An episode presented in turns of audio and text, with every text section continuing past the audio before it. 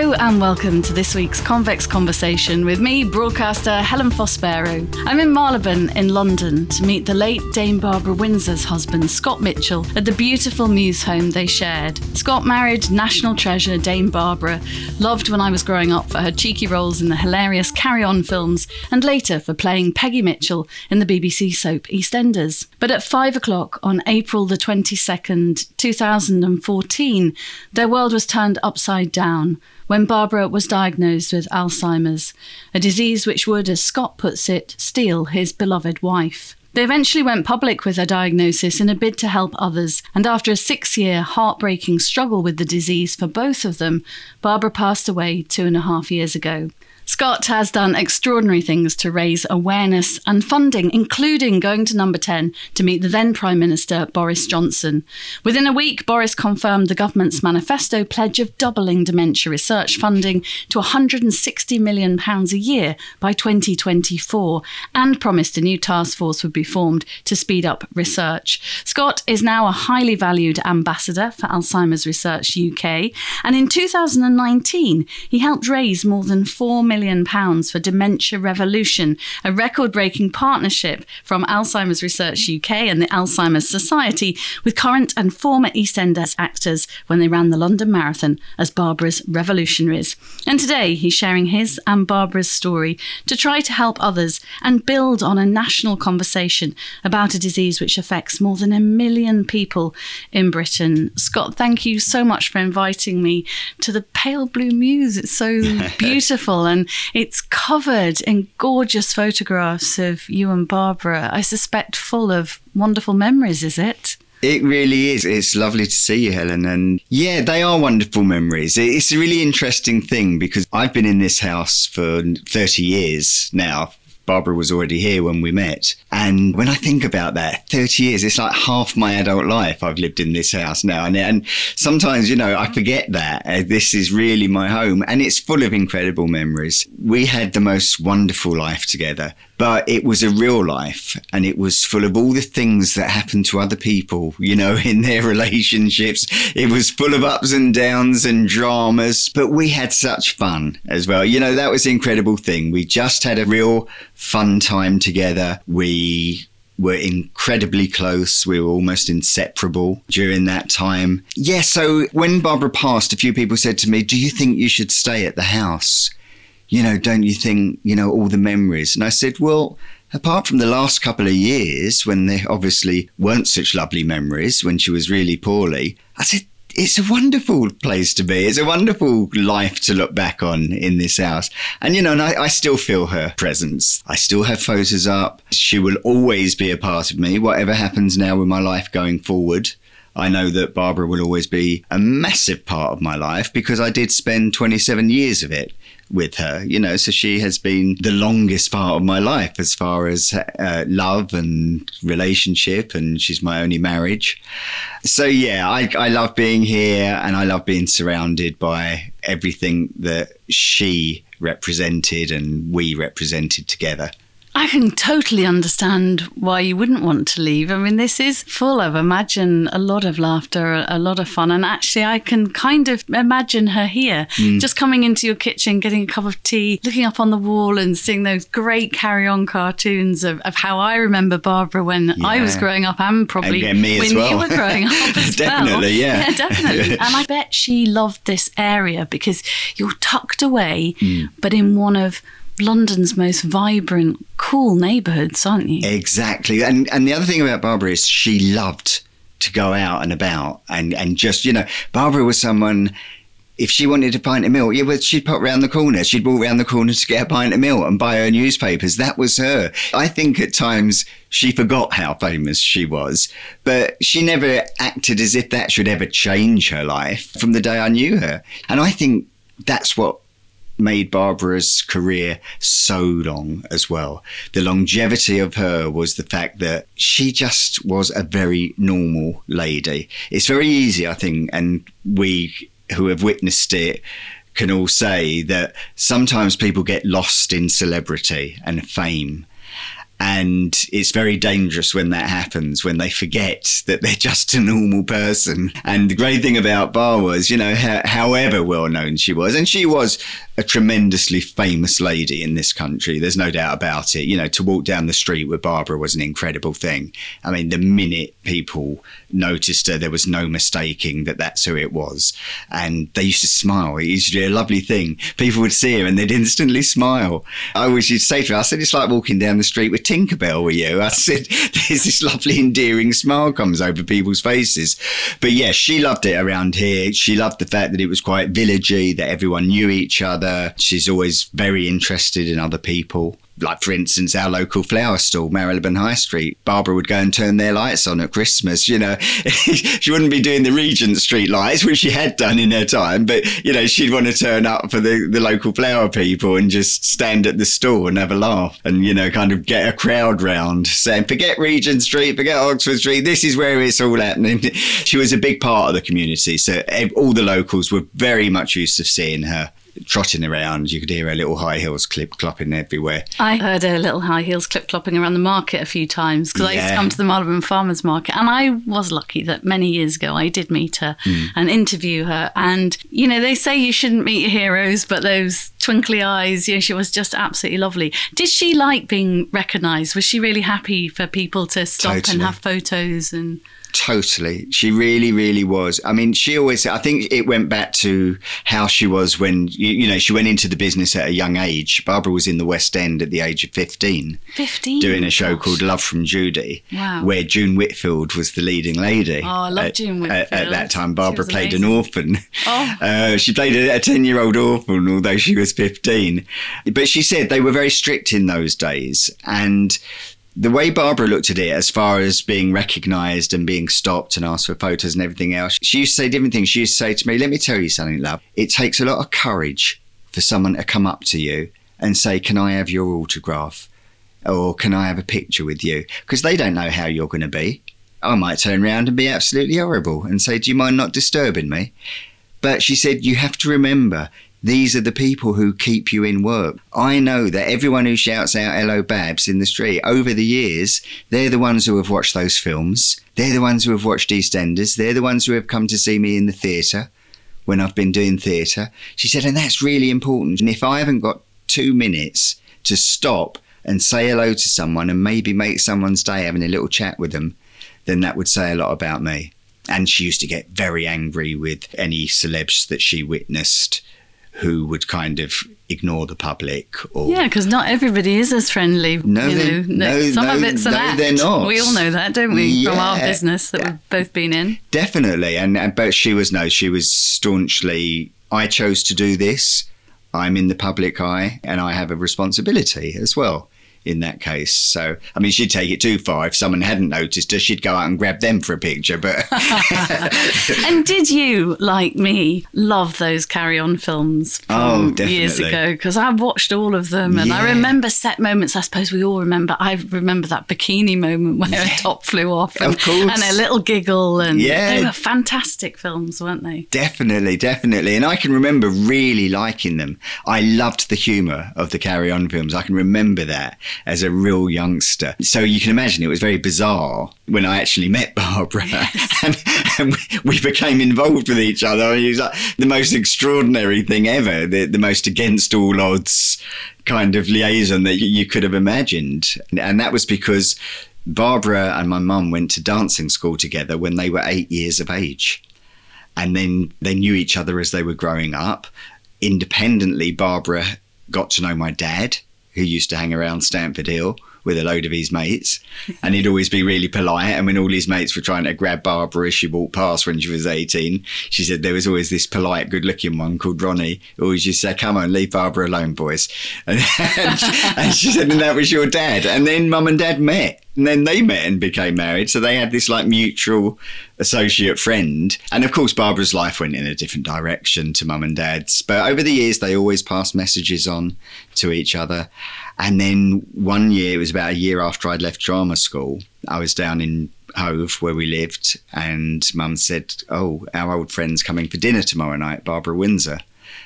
And she said, You know, why don't you stay down? I was living in London and you know, I had my own life up there. And I, and I went, well, I said, I'm not being funny. I said, I, I don't really want to have dinner with you two and Barbara Windsor.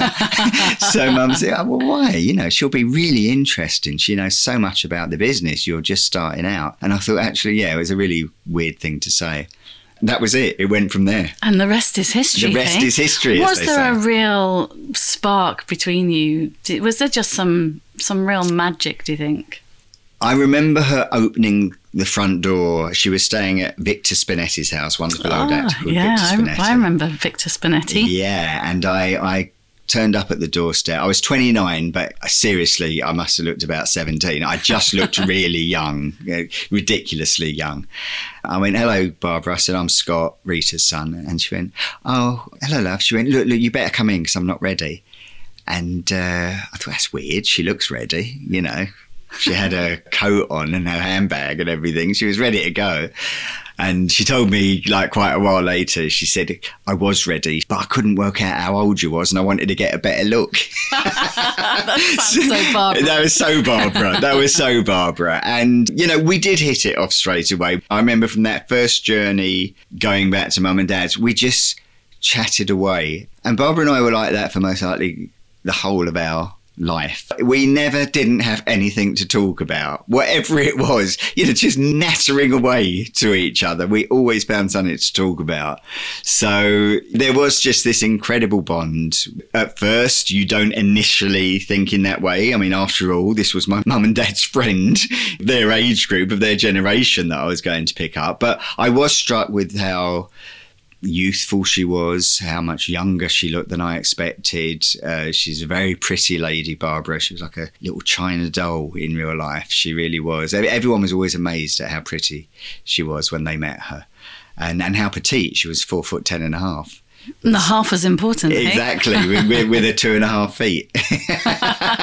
it went on from there, and we stayed in contact for a few months. And then she got a play, which she asked me to come down here to this house to help her learn her lines, which was a bit of a coy, I think, looking back on it. Well, a bit of a ploy to Yeah, get you here. Just to really check out how Ex- old you were. exactly. And then we just got to know each other. Wasn't your So- first date quite glam? Didn't you go to the House of Commons with Shirley Bassey or House something? of Commons. Shirley Yeah. Bassey was sitting behind us. There's this wonderful picture of Barbara and I sitting there. Uh, In the background, Shirley Bassey is sitting kind of leaning on her fist, looking really bored. and it, it was just an amazing night. And I remember, you know, for me, okay, I'd been to drama school, but that kind of thing wasn't my life. I wasn't a successful actor who mixed in these kind of circles. So to kind of suddenly be sitting in the House of Commons at an MP's birthday party was just mind blowing. And, you know, I was sitting next to Barbara, Elaine Paige was at the table, as we say, Bassey was behind us. And it was just an incredible thing. There was nothing we could do. We just fell in love. It was as simple as that. We couldn't not be together. Back then, it wasn't easy. Barbara was at the end of her second marriage. They were living in separate homes, but publicly, people thought she was still married.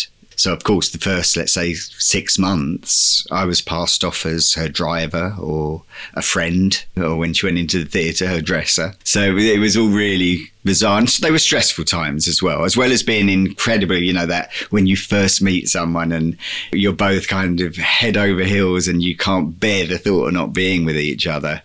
But of course, added to that was the stress of people not knowing or seeing us or working out something was going on. So it was an incredible time. That must have been quite tricky because when you're as well known as that, it's very difficult to have a private life, isn't it? You and Barbara lived her life in the public domain. She was a huge Mm. celebrity. Mm. So it's very difficult to find that balance with privacy, I think. And I suppose there'd be gossip around that time because Of you course. were about 26 26 years younger. And as I say, although she looked young, I look very young. yeah. So it was obvious. Age is just a number, isn't it? Well, for two people who fall in love who have an age difference, it doesn't mean a thing. It seems to matter to everyone else. Exactly. You're so right. Until it happens to them.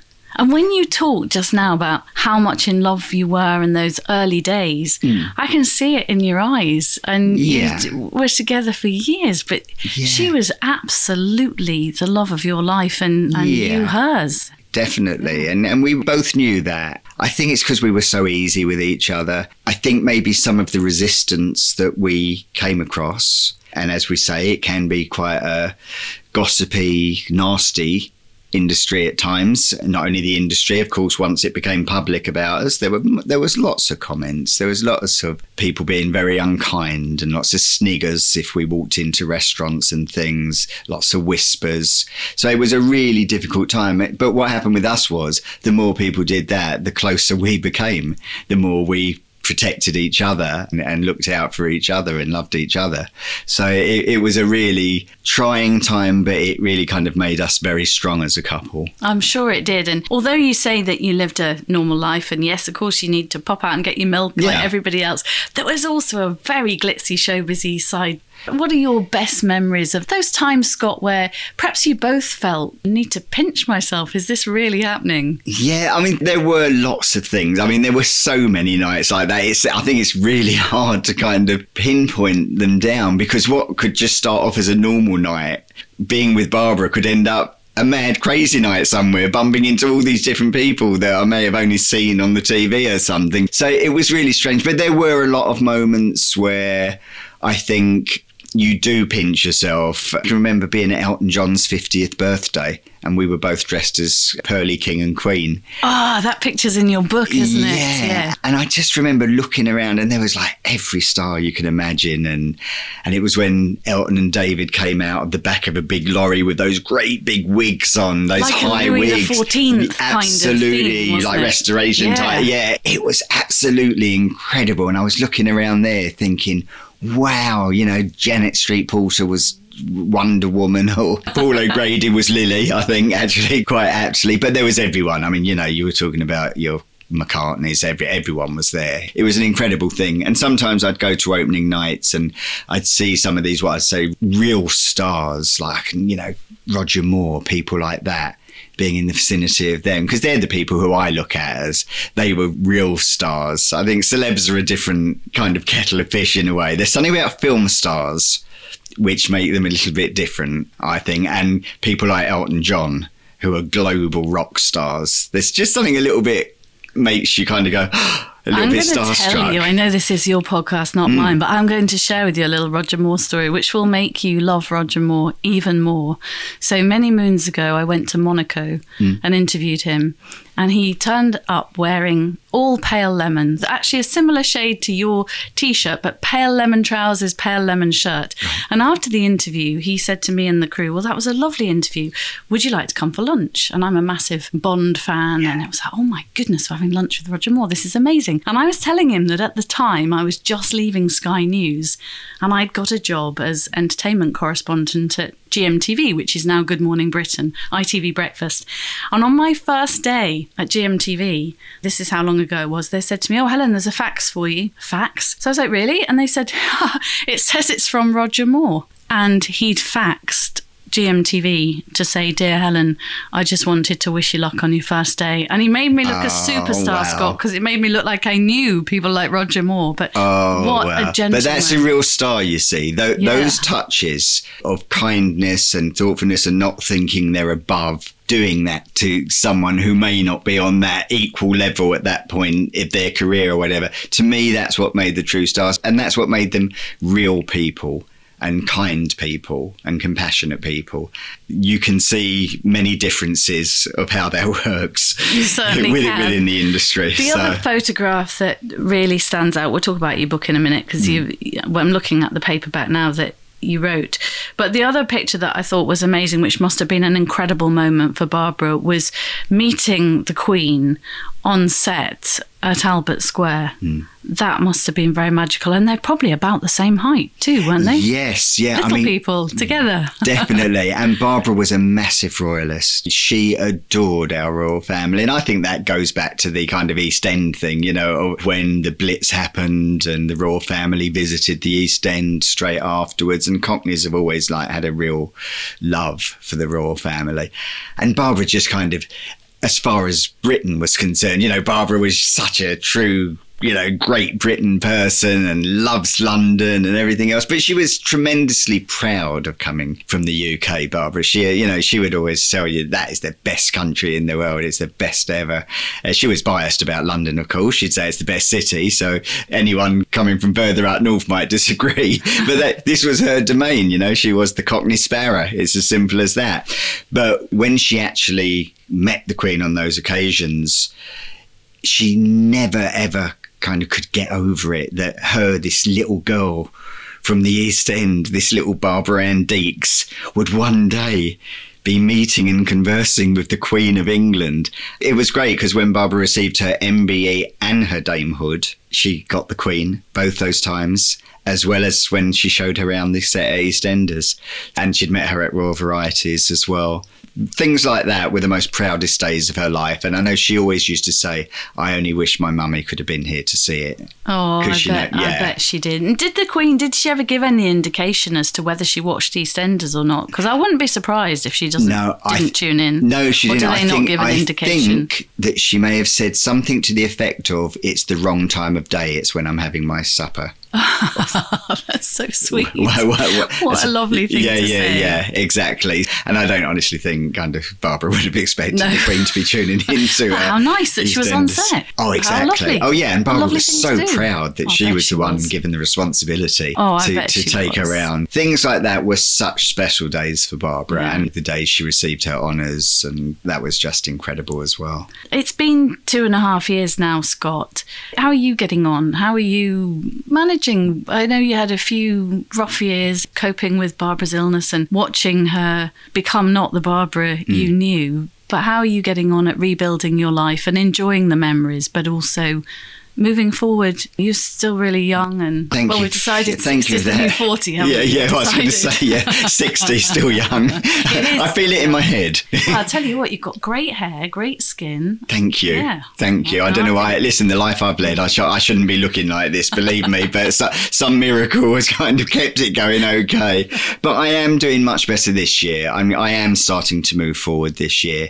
The first year, as you can imagine, with any bereavement of of someone that you've spent your life with, you know, whether that be your partner, it's like losing anyone in your life that you love.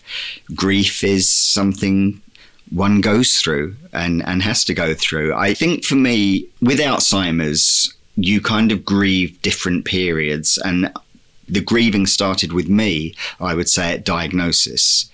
And that's when you first start grieving that person. So the day he said that you described in 2014, when he confirmed that Barbara had Alzheimer's, I started my grieving then. And I think what's very difficult for people when their loved one receives that diagnosis, you can't help but jump straight forward to a really dark time.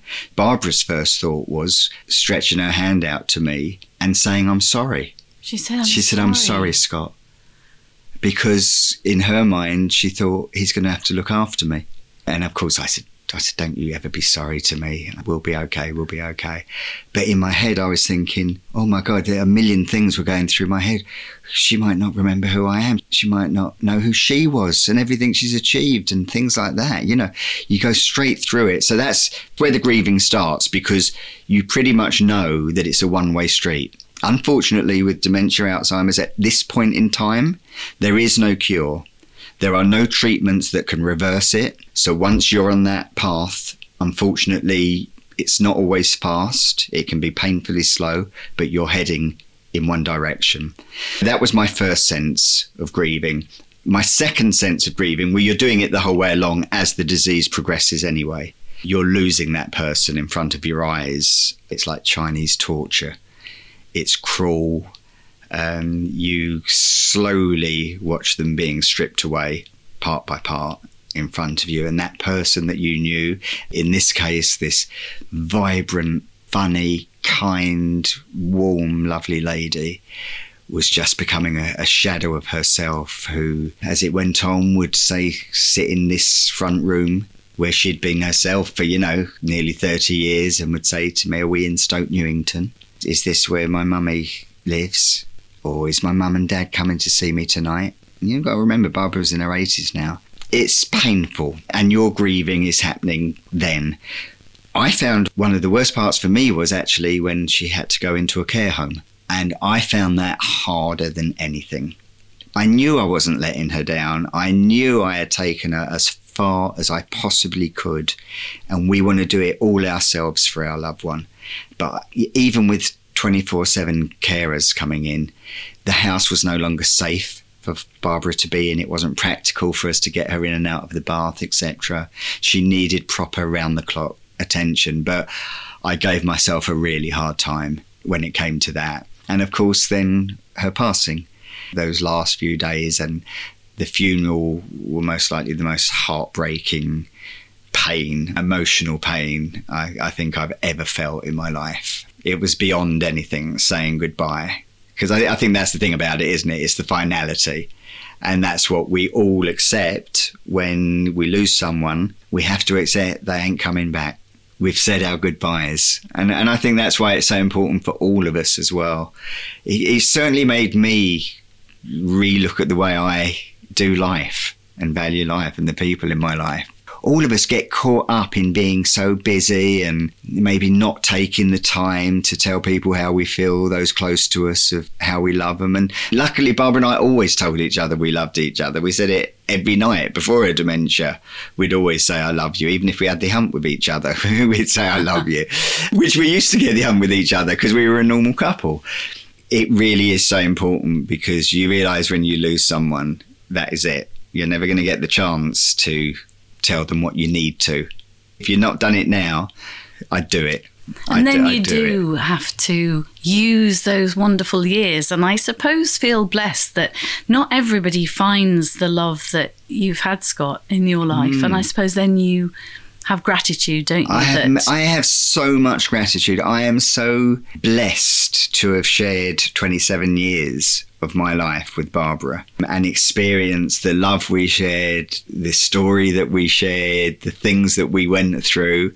We were so lucky that it worked the way because it shouldn't have worked on paper for us. You know, I understood all the the doubting Thomases at first, but Barbara was always a very generous lady. We were always very real together as well, and that was the other thing. Barbara and I didn't hide who we were from each other. We both knew who we were. Neither of us were angels. We both had impish, naughty sides to us. Barbara certainly had all through her life. Some people can't handle it. Some people are very jealous or get very insecure and say, you know, I, I don't want to think that you've lived this life. But listen, I wasn't alive for half of her life. So, so, so you know, I'm not going to start condemning how she lived it. And the thing was, she lived life to the full. And I tell you, when that really came home, Helen, was that last few days in the care home. We were in lockdown. I was lucky that the care home that she was in believed that everyone should have a loved one with them at end of life. Gosh, you were very. I was very there. lucky, and that yeah. didn't just apply to me because it was Barbara Windsor. No. This applied to anyone, any of their residents. Yeah. One family member could be with yes. them, so I stayed there for five days once she'd lost consciousness. It was then that I looked at her, and, and, you know, she wasn't responsive by now. And I just looked at her, and she was peaceful and just in a deep, deep sleep. And I was talking to her, and I thought, I'm so pleased you led that life, Bar. I know you were a bit wild. I know you did some crazy things, and I know that you know, you know, you had the time of your life. But I'm so glad because this is how it ends for all of us. So all the things we worry about and being judged on, and it's such a waste of time. It's such a waste of energy. You've just got to get on with it. You have to get. you, you have to get on with it. Try and be a decent person, a kind person. Be who you are. Don't sweat too much about everyone else. Not everyone's going to like us Bar taught me that as well. Because I used to say to her about her interviews, she was very candid in her interviews. And I think that's why I am when I've spoken about us in the past. I used to say, why? Why do you feel you have to talk about all your love life and this and that? And she said, because I'm the one who has to look in the mirror, love. I have to own myself. So I could give you all the most wonderful story about what a wonderful, well behaved little lady I am. But these are the things that have happened to me. It's who I am. I'm not ashamed of who I am. I've made mistakes like lots of other people make mistakes. And I happen to be in a position where I'm asked about my life. So I choose not to lie about it.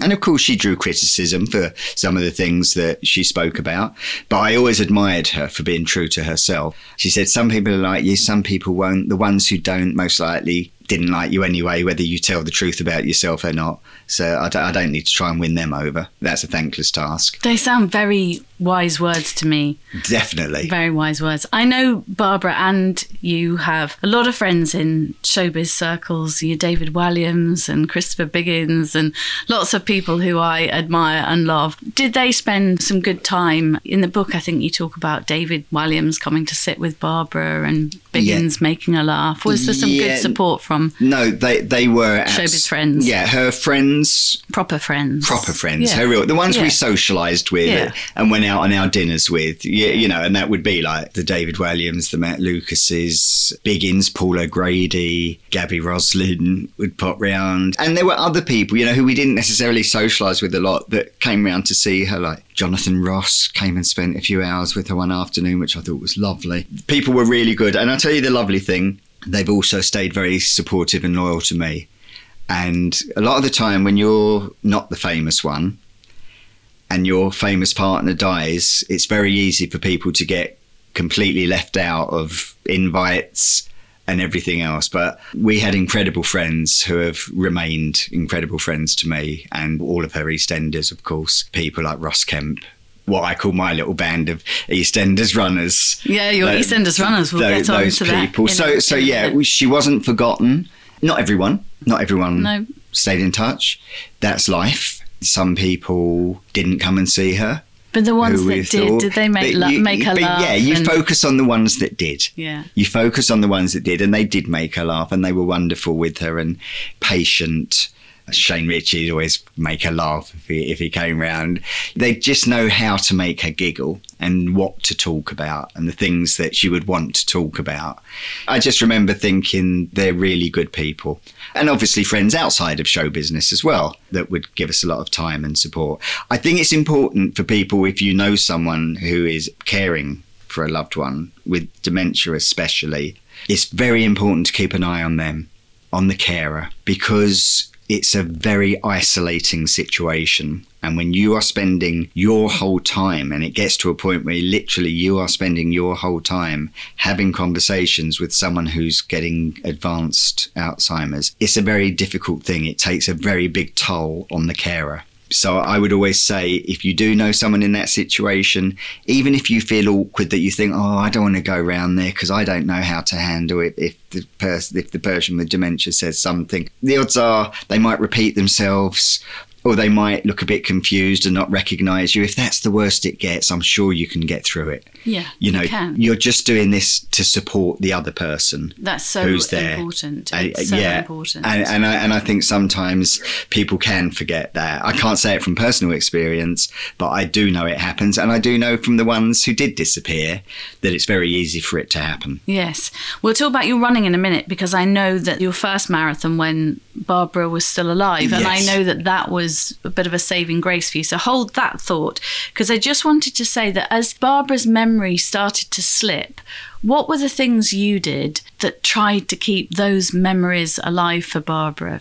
Well, I'd have to keep reminding her of things. And, and of course, it comes and goes. So at times she'd be completely lucid, you'd be having a normal conversation. And at another time, she may look at our wedding picture and say, Who was that? And then look at me and say, how do we know each other? So that's so it, hard. It's really hard, and it changes as it gets worse. Obviously, things I used to do was I'd just softly try and remind her. I had a board here in front of the TV which had pictures of our life together. And I'd write on it 1993. I knew to go, that's where we met. Look how young we look. And I'd have a picture from our wedding and a holiday or something like that with all different dates on it. So that is one way of trying to remind them. The other thing about being a carer is you're never going to get it right because most of us are not born to be equipped as carers And when you're caring for someone who you love very much, it can make it very difficult, especially when it gets more frightening, when the symptoms become terrifying to watch, or you don't know what to do because you can't help that person in that moment. So, a lot of the time, people with Alzheimer's will become very anxious, very emotional, they can become aggressive. I remember times when Barbara used to look completely lost and she'd look into my eyes and it would be terror.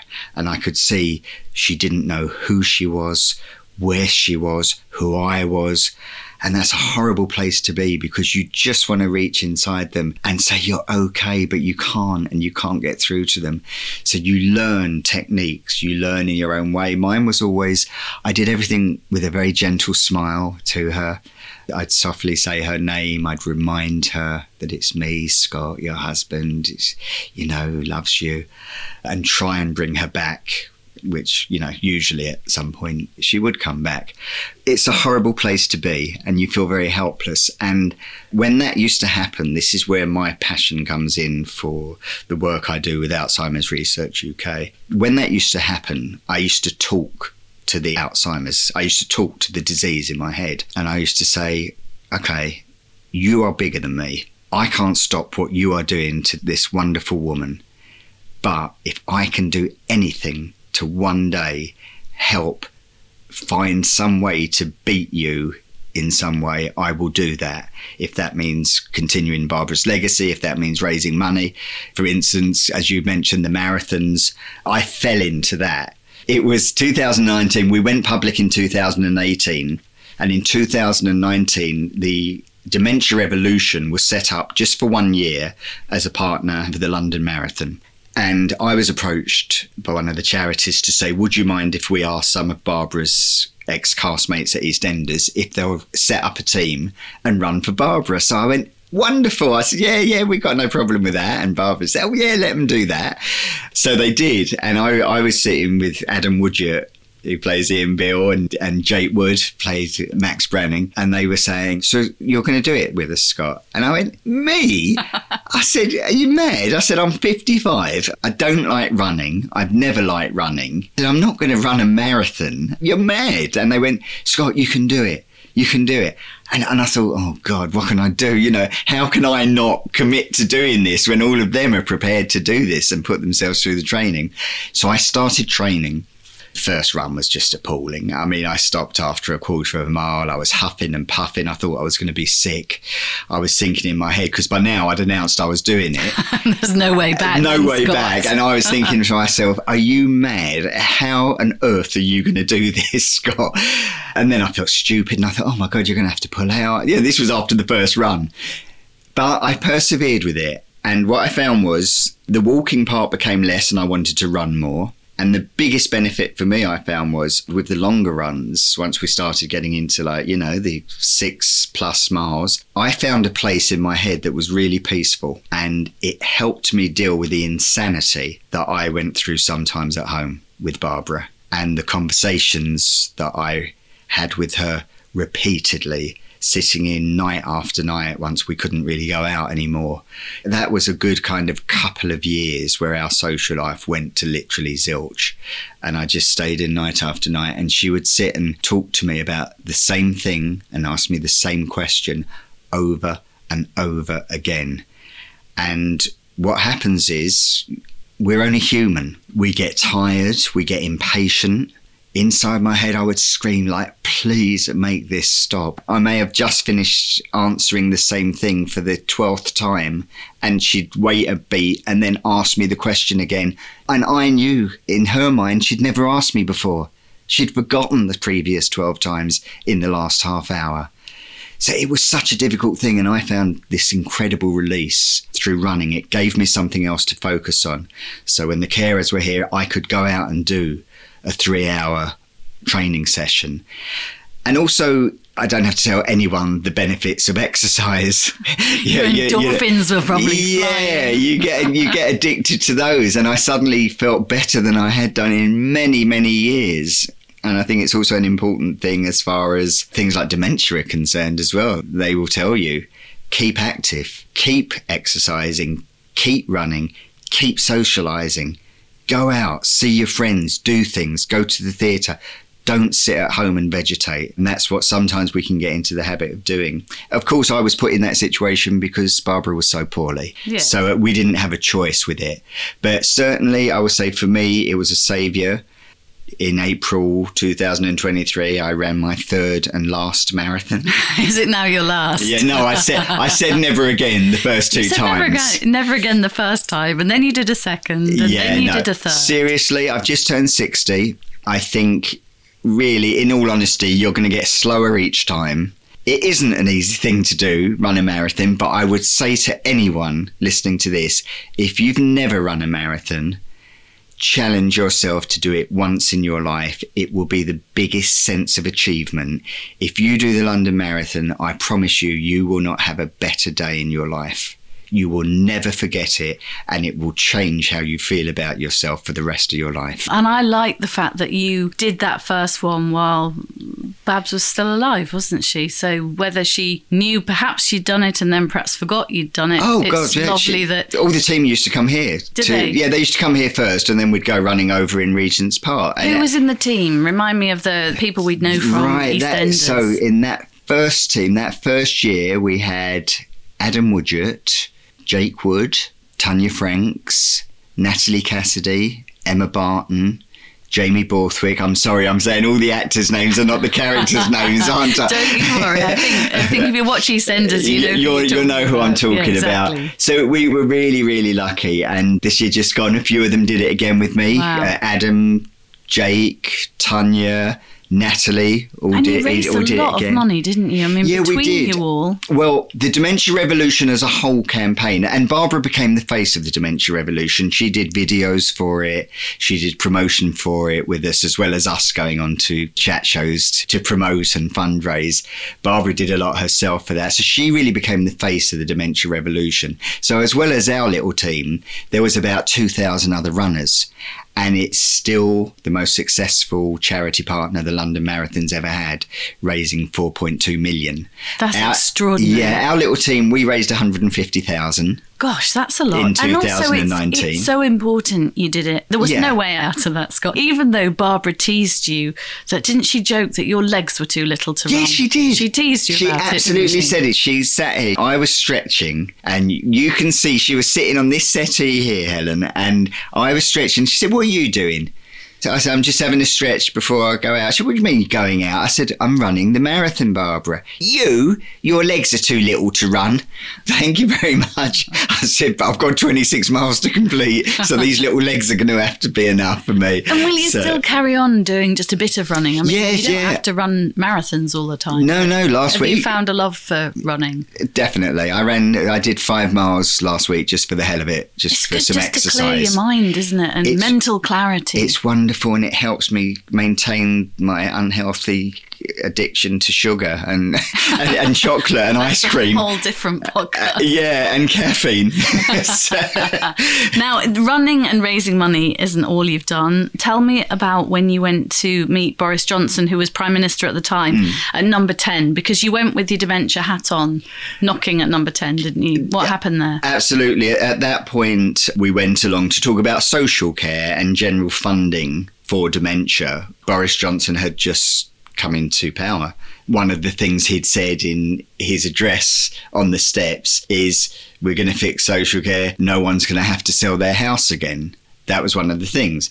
Barbara wrote to him, and we wrote as ambassadors for one of the charities. We were granted a meeting, which was absolutely amazing because what it did do is it put dementia on every news channel that day. And the thing about dementia is, as we know, there can be a bit of a stigma about talking about dementia and this is a problem that a lot of people have had is that people get embarrassed or ashamed of the way someone in their family might behave when they've got dementia and they want to hide that over the years we used to disguise it. We'd say, um, "Oh, they've gone a bit doolally, my old aunt. Yeah, she stays in her room a lot. She doesn't come out. She says weird things." Well, what we're talking about is dementia. I was talking to a neurologist yesterday, and what he was saying the same thing. He said that '80s talk was senile dementia. Oh, they've gone a bit senile. Yeah, I remember that phrase. And Yeah. doolally as well. That's, Yeah. a, that's a bit of a northern phrase, actually, Yeah, where and- I'm from. Right. And people also in those days were put into mental institutions yeah. because they just thought they'd gone senile and lost the plot, basically.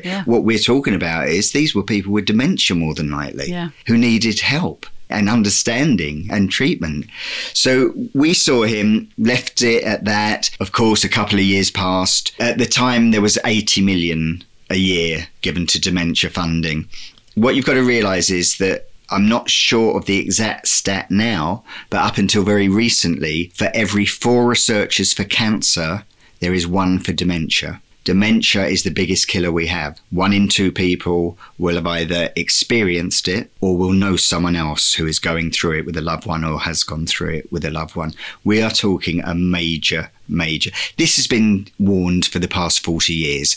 No governments wanted to go near it with the social care crisis because they knew how big, but they kept sweeping it under the carpet, thinking, we'll face that when we come to it. Well, guess what? The time bomb has gone off, I'm afraid. We're living in a world affected by dementia, which is cruel.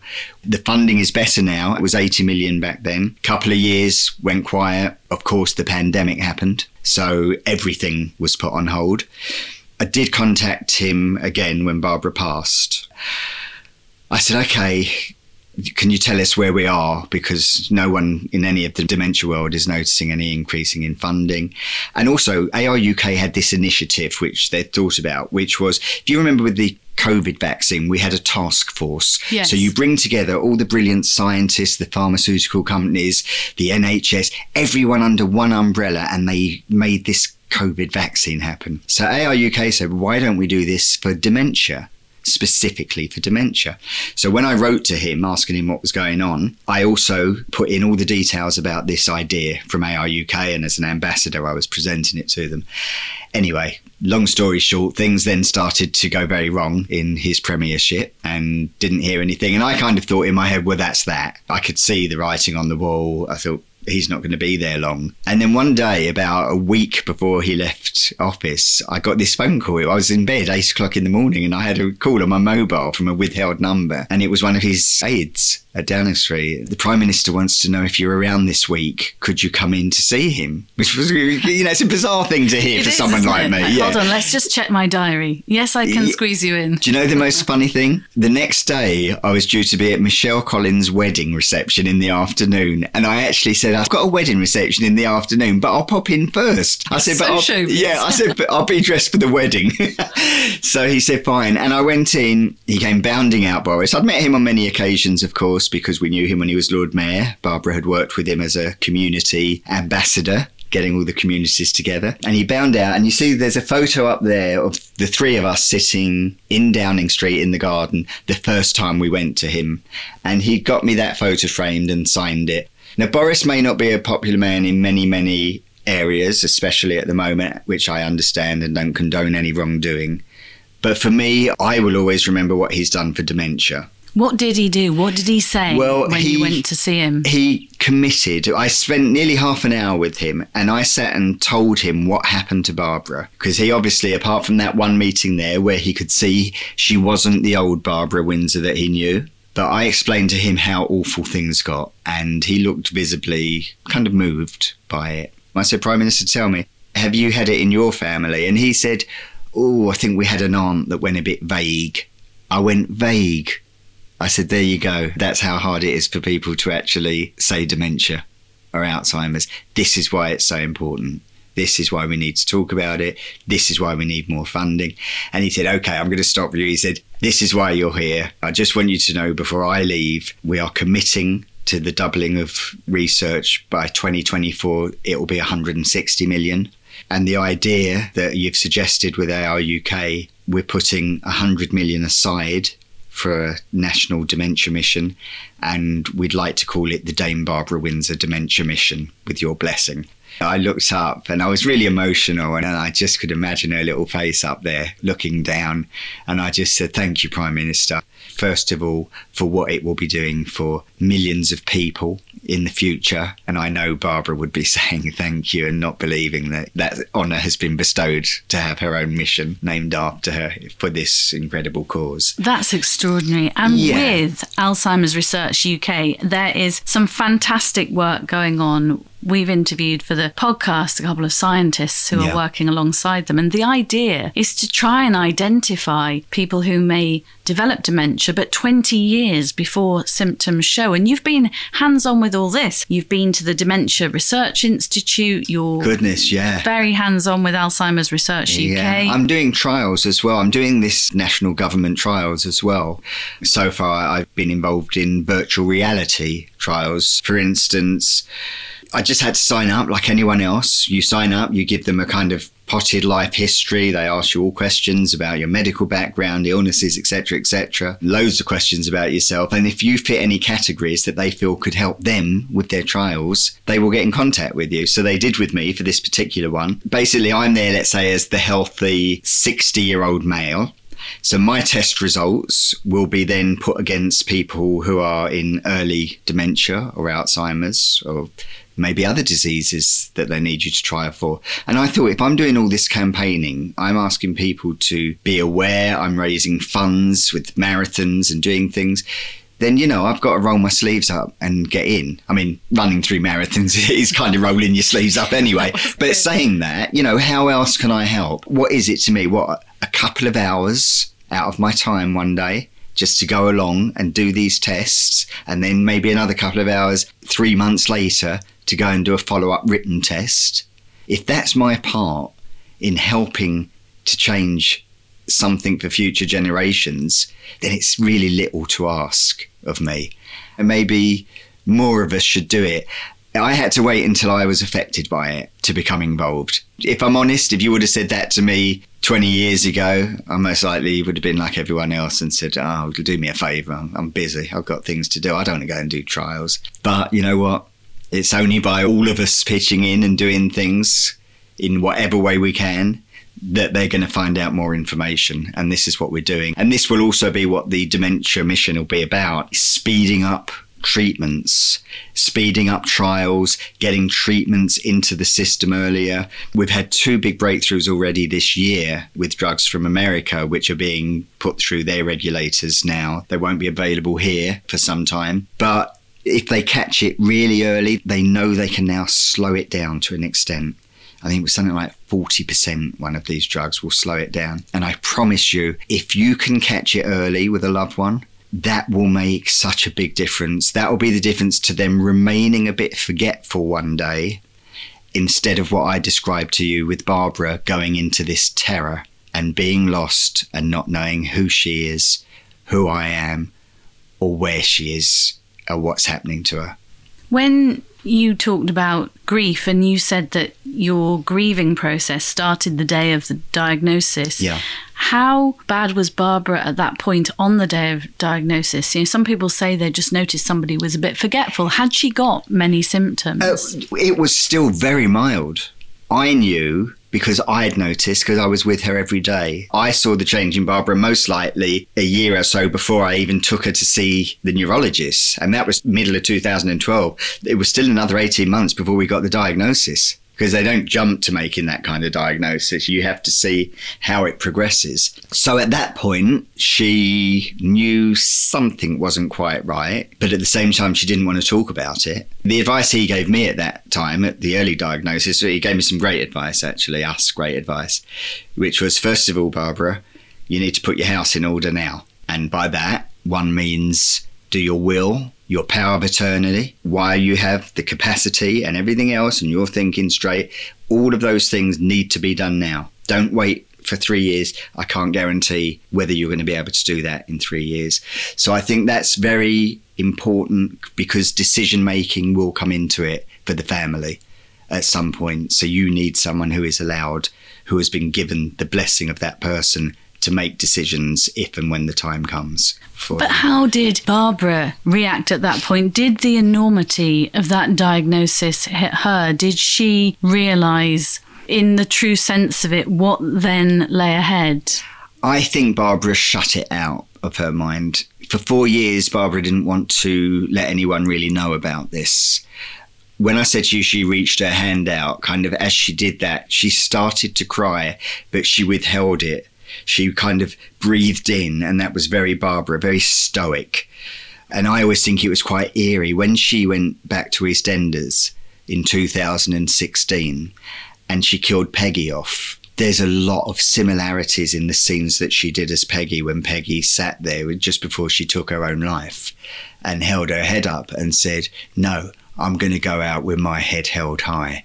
And Barbara inhaling her emotions back in to me was that was Barbara staying strong. So whatever was going on in that little mind of hers, it was a big mind, it was a big, clever, intelligent brain, but I always say little because she was little everything. She was going to continue. And the other thing he told me, as well as let's say the practical side, which is your health and power of attorneys and all those things, he said, keep her working as long as you can. That is what she knows better than anything. So with Barbara, it was work. She'd done it since she was 15. With one of your loved ones, it may be something else. It may be they have this incredible hobby that they've always loved doing. Keep them doing that. Keep their interest in it for as long as you can. Unfortunately, eventually, those things may start to wane and disappear and they'll lose interest anyway. But if you just keep them active, that will just bay it off. There are medications they give you at the very beginning. They may have held it for, I guess, a good 18 months. Maybe they slowed it down but it's not massive. And then he said at that time, please don't think this is going to be a kind of full time fix. It's not. And then the disease does start to take over. Looking forward, you're very active with Alzheimer's Research UK and become a kind of bigger ambassador, bigger in a way than just the charity. You're the face of Barbara's part of the campaign, even though she isn't here anymore, mm. still very much doing all of this in her name, in her honour, yeah. and for her. What are you hoping can be achieved over the next few years in the Alzheimer's field? What are we looking for, Scott, here? Uh, listen, I think it's very wishful thinking to say we want a cure, but for a cure. That's the ultimate goal for a cure one day we will absolutely take advanced treatments that will slow it down in its tracks, that will stop it, that will stop the progression of this disease going into these awful symptoms that they do, unfortunately, go into these days. I also want to say one thing. They will tell you that no two people have the same dementia journey. It will be different for everyone. Some of the things I've said about our experience may never happen to someone else listening to this going through it with their own loved one. Unfortunately, a lot of the people I talk to, we do share similar experiences, which is why it's even more urgent to get it out there. So, my hope is that one day other generations, it'll be after my time, I'm sure, but other generations like my great nephews and niece, great niece, maybe their generations won't have to care for a loved one in the same way that I've had to and millions of other people have had to. I'm very proud and I'll do it as long as it makes a difference for Barbara. Of course, I do have to move on. Barbara was always incredibly generous to me as far as that was concerned. She always used to say, before she had the dementia, she'd say, Listen, love, she I'll go first because that's how it'll be. And when I go, please, please be upset, be broken-hearted, and then I want you to pick yourself up. And then promise me, Scott, you'll have the best life ever because that's what I did. I'm starting to feel a little bit of that now. And I know that whatever happens with my life, I know she would only want the best and happiest outcome for me. I know that because she told me that. I feel wonderful when I think about her. But I also realize I can't live in yesterday.